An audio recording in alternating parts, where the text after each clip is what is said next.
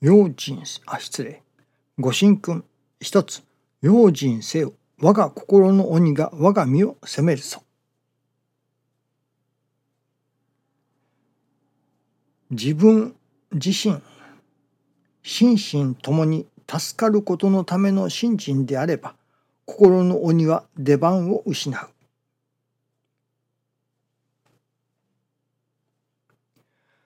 助かることのための信心であれば心の鬼は出番を失うと。自らの心の中にある鬼その鬼退治ということが大切ですね。助かることのための信心これもやはり自分自身が助かることのための信心からそしてさらに人様に助かっていただくことのための信心へとその信心の内容がやはり変わってこなければならない育ってこなければならないと思うのですね。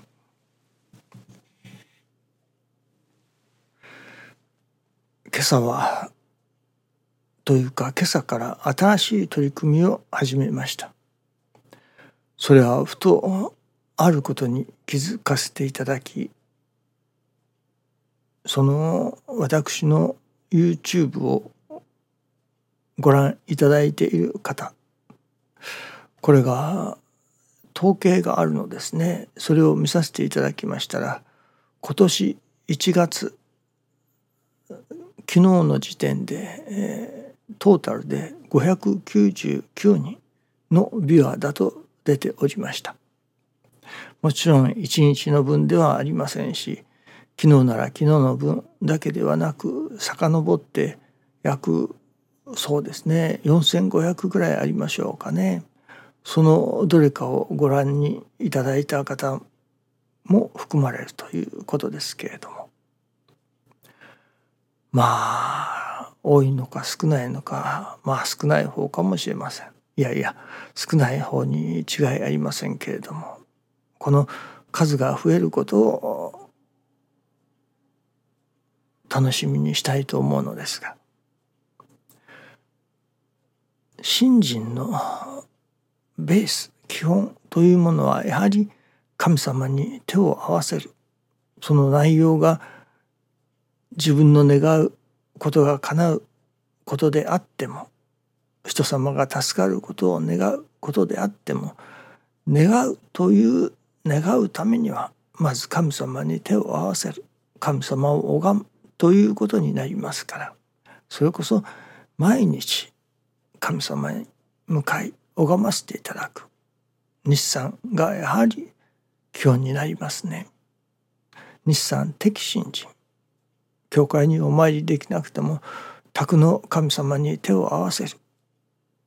これが基本だと思いますね。そしてそこからさらに教えをいただくということ調教ですね。調教なしにはどういう心を育ててよいのか何をどう育つべきなのかが分かりませんからやはり教えをいただくということが大切だと思いますね。その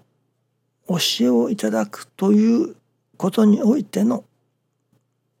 教えを伝えさせていただくその御用の一環としてこの毎日の配信があるのだと思います。そしてそこに見ていただく聞いていただく方がおられてそれだけでは信心ではありませんね。信心の稽古であるからにはそこにやはり神様のお働きが現れる。もちろんいただいた教えを実行する行じてみるという信行であったり信心の行であったり心の行であったりそれを家業の中で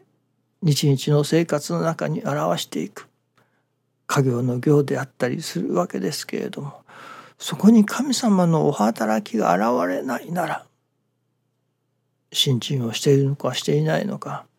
ただ精神収容で終わってしまいますからね。そうではない。間違いなく天地金の神様の信心をさせていただいているのだというその証とでも言うのでしょうかね。そこに必ず手応えをいただかねばまあ意味がないというのか励みにもなりませんね。神様の手応えをいただくからこそ次の見教えにも取り組んでみようと思う。教えを行じたところにそこに手応えがあるからこそまた次の教えにも取り込もうといういやその教えをもっとより深めていこうとも勇気になるものですね。ですから今朝からは私は神様へお願いするもう一つ付け加えてどうぞこの私の話を聞いたり見たりしてくださるその人々の上に神様のお働きが現れますように神様のお働きを表してください。そして私の話を聞きまたは見て成り行きを尊ぶその人の上に成り行きを尊んだための神様のお働きというのでしょうかねおかげをいただかせてくださいとその働きをまあ何というのでしょうかねお働きくださいというわけですね。その人の成り行きの上に神様はどうぞお働きください。そしてそこに手応えを感じさせてください。と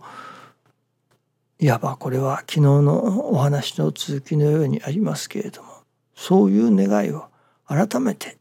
加えさせていただくことにしました。これはある意味昔